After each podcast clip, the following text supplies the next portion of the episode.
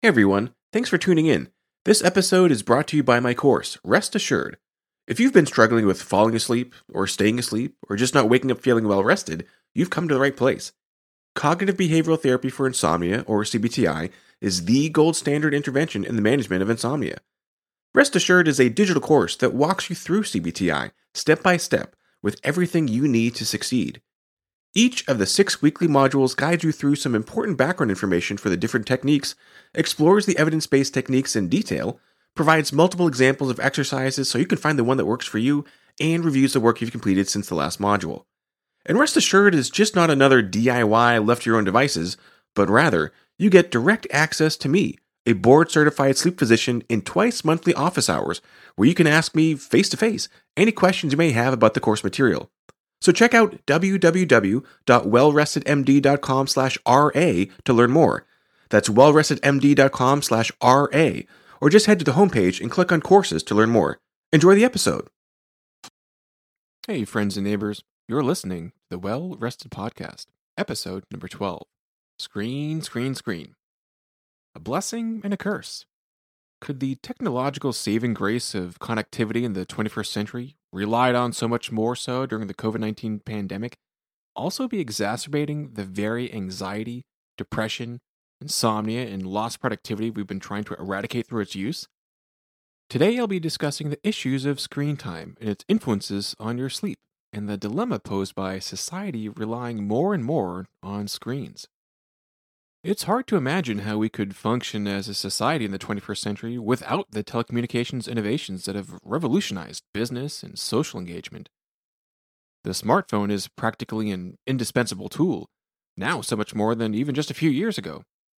Innovations in battery development and hard drive capacity and energy efficient screens have driven entirely new segments in our economy based on these devices and their capabilities. And during a global pandemic with shelter in place, quarantine, social distancing, audiovisual telecommunications have been the go to tool for medicine, education, and business alike. But there's a catch. There's increasing evidence, well before the pandemic, that use of such technology is detrimental to our health, especially because of the effect on our sleep. You've heard me say repeatedly how important light management is, especially bookending your sleep period, with near bedtime light harming sleep and daytime performance, and just after waking light, significantly improving sleep, wakefulness, mood, and performance. The most frequent culprit of light exposure too close to sleep is, of course, screens.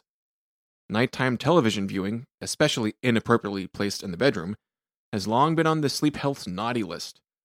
But with the near ubiquity of handheld devices with screens, this problem is more widespread than ever. One issue is the light wave frequency of LED screens versus cathode ray tubes, with the newer, more efficient descendants of CRT emitting brighter, bluer, and wider light than their ancestors. Another issue is the proximity. While light from a television screen may have to pass 20 feet across the room, scattering in every direction and filtered by a large volume of the gaseous molecular cloud we call air, ultimately diminishing, albeit slightly, its potency. With handheld devices like phones and tablets, the light only travels mere inches to reach your retina. Far less opportunity for scattering, filtering. To get a real sense of this, in a dark room like a closet or a bathroom, pull up a picture on your phone and place your phone across the space, like on a shelf or countertop. And then, standing as far away as you can, try viewing it from the other side of the room. How bright does the screen appear from 5 or 10 feet away in that otherwise dark space? How bright does your world feel? Enveloped in darkness with a small bit of light? Now hold your phone as you normally would, staying in that same dark space. How much brighter does the picture appear? How much brighter does your world seem now, with the screen taking up so much more of your field of view? Another issue is the ease of portability. It would be a real pain to transport your wall mounted television from one room to another whenever you please, from the den to the kitchen to the garage to the bathroom, which leads to a kind of self imposed restriction to its use. If you can only watch TV in your living room, then anytime you're not in the living room, you're not watching TV, a built in limit to how much screen exposure you're capable of getting from a television. But with a screen weighing only grams instead of pounds, with no umbilical cords attached to outlets for power, you can easily bring it wherever you want. The threshold to bring the device into bed or to pull it out shortly before intending to go to sleep, it basically doesn't exist, with most people never leaving the side of their phones. Like young lovers, cannot be separated, intimately close by in pockets or purses all day, and charging at night right next to their heads, ready to be checked in on at the slightest whim. An obsessive relationship. So, along with this ease, with this constant access to the entire universe through our screen technology, we face some challenges. A 2018 study of over 100,000 teenagers found that the more time they spent sitting and watching TV increased the likelihood of insomnia. For those with a combined sitting plus TV time of at least eight hours per day, they had nearly two and a half times the likelihood of suffering insomnia compared to those with less than eight hours, even if they are otherwise achieving a recommended amount of physical activity, which is about five hours per week for teenagers insomnia, caused by a screen, no matter when the exposure took place, no matter how physically active the teenagers otherwise were. As far back as 2011, studies demonstrated that any screen use in the bedroom was associated with a later time to fall asleep, more sleeping in past intended wake time, and more social jet lag, which is the significant difference in the timing of wake and sleep during the work week compared to the weekend and days off.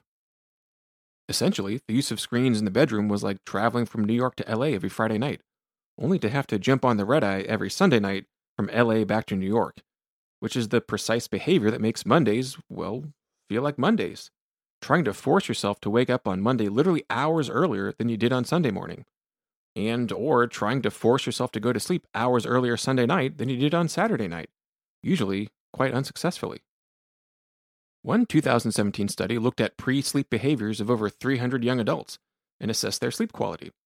Not surprisingly, those who took longer to fall asleep had worse sleep quality, with those taking an hour to fall asleep having over nine times more likelihood of being a poor sleeper compared to those who fall asleep relatively soon after getting into bed.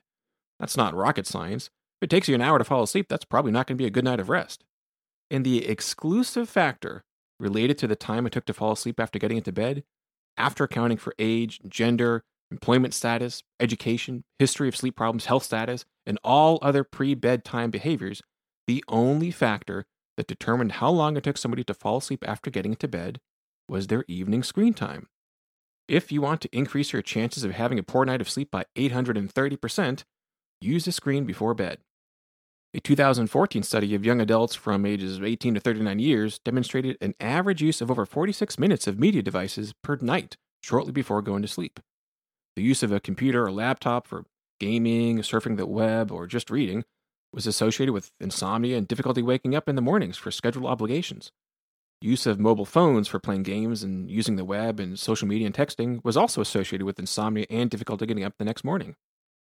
An interesting study that came out in 2017 looked at a particular screen time behavior binge watching among young adults. The researchers found that about a third of the study population suffered poor sleep quality secondary to binge watching TV behavior, with higher binge watching frequency associated with worse sleep quality, worse insomnia, and worse daytime fatigue. This compared to the exact same screen time, just not organized as a binge view. So, beyond the effect of the screen itself, they found that it was the cognitive arousal, the heightened interest, the quality of being sucked in and having to watch just one more to find out what happened. It was the added layer of attraction to the content and the need for resolution causing this elevated cognitive arousal before sleep that fully mediated the differences in sleep quality and daytime impairment among the binge watchers relative to the normal viewing style. A 2013 study looked at the pre sleep rituals of over 2,000 kids from ages 5 to 18 years researchers grouped activities in the 90 minutes before sleep time into three bins sedentary screen time, including TV, phone, computer, gaming, non screen sedentary time, including homework, reading, talking to friends or family, or listening to music, or self care, which included things like bathing, showering, brushing teeth, putting on PJs. Among all age groups, they found that on average, every night, kids were spending about 30 minutes out of that last 90 on their screens. And the more time they spend on screens in those final 90 minutes of wakefulness, the later the sleep onset, leading to reduced sleep time. And the more time spent on any non screen activity, whether it was sedentary or related to self care, was associated with an easier time falling asleep, resulting in more sleep opportunity overall. Multiple studies demonstrate that screen time close to bed makes it harder to fall asleep, leading to later bedtimes and a constrained sleep opportunity, leading to sleep loss. Kids who watch TV in the evenings get about 30 minutes less of sleep on average compared to their peers. If they use a smartphone or computer, they lose a full hour of sleep on average compared to their peers. Again, think of the type of screen and the proximity relative to a TV across the room. So, TV before bed is definitely bad for kids' sleep, but it seems that closer screens like phones and computers literally cause twice the sleep loss compared to TV. Not only does the screen time reduce the quantity of sleep, but quality as well. A lower sleep efficiency, which is the time asleep per time spent in bed, with far less high quality REM sleep associated with evening and nighttime screen use. Teens with social jet lag, staying up later and sleeping in more on weekends compared to the school week, had an average of almost 80 minutes more of pre bedtime screen compared to the normal sleepers. Children who are exposed to TV or handheld screen time shortly before bed are more likely to become overweight and obese, a factor likely mediated by the reduced sleep time that I'll address in more detail in a different episode. They are more likely to suffer significant daytime fatigue and sleepiness. They are less likely to eat breakfast. They're more likely to be diagnosed with depression, ADHD, and even asthma. They're more likely to have poor verbal cognitive performance and poor memory Data from the 2016 census was analyzed for over 43,000 children and adolescents regarding their reported electronic device use and sleep duration. Kids and teens who spent more time on screens slept fewer hours and were more likely to get insufficient sleep, according to their age specific recommendations. This effect was primarily driven by portable electronic devices more than TV and video game consoles. And even after controlling for demographics, anxiety levels, depression symptoms, physical activity, body mass index, the effect of screen time on sleep duration remains strong. For children under the age of 10 years, any screen use at all had a significant impact on reducing sleep duration.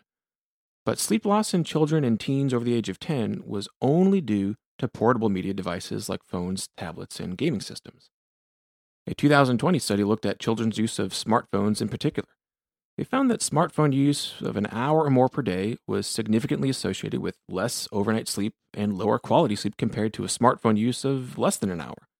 And that was after accounting for age, sex, household income, education, parental employment, the starting age of their phone use, the location of use, whether it was at home or in school, and whether the phone is shared with a parent or sibling.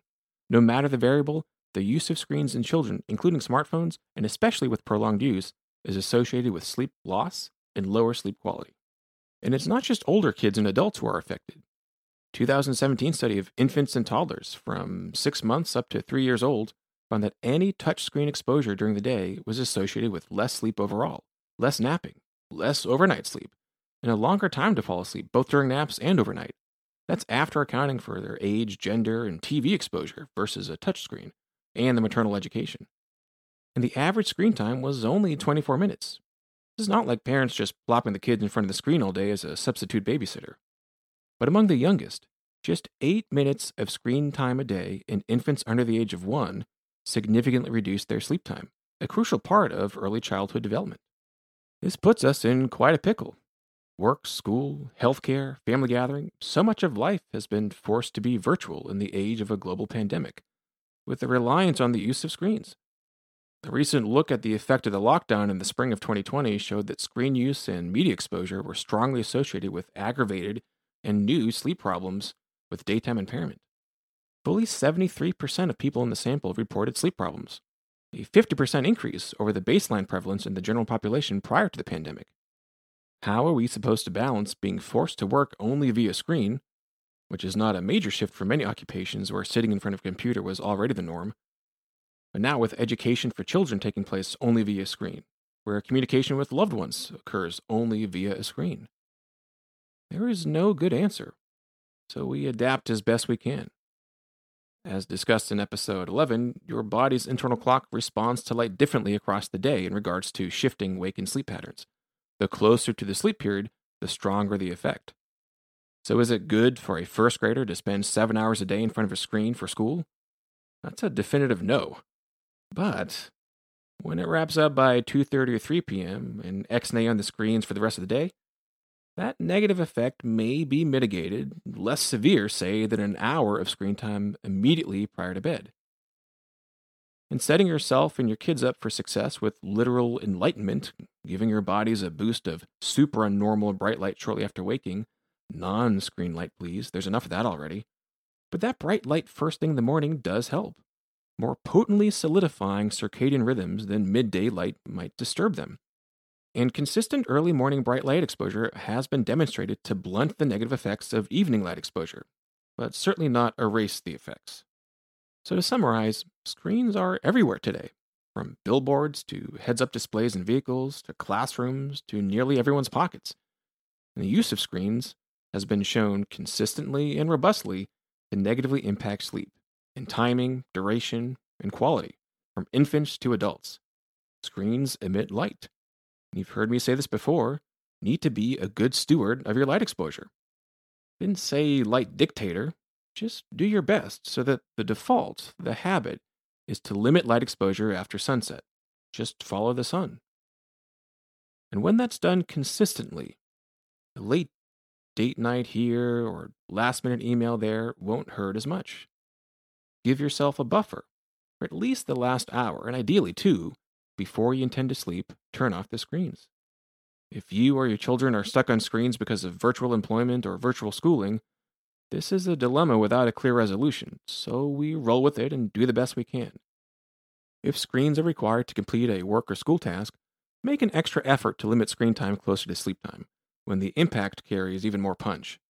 And vaccinate yourself with bright light shortly after waking to strengthen and solidify your circadian rhythm to help lessen the blow from later day screen time.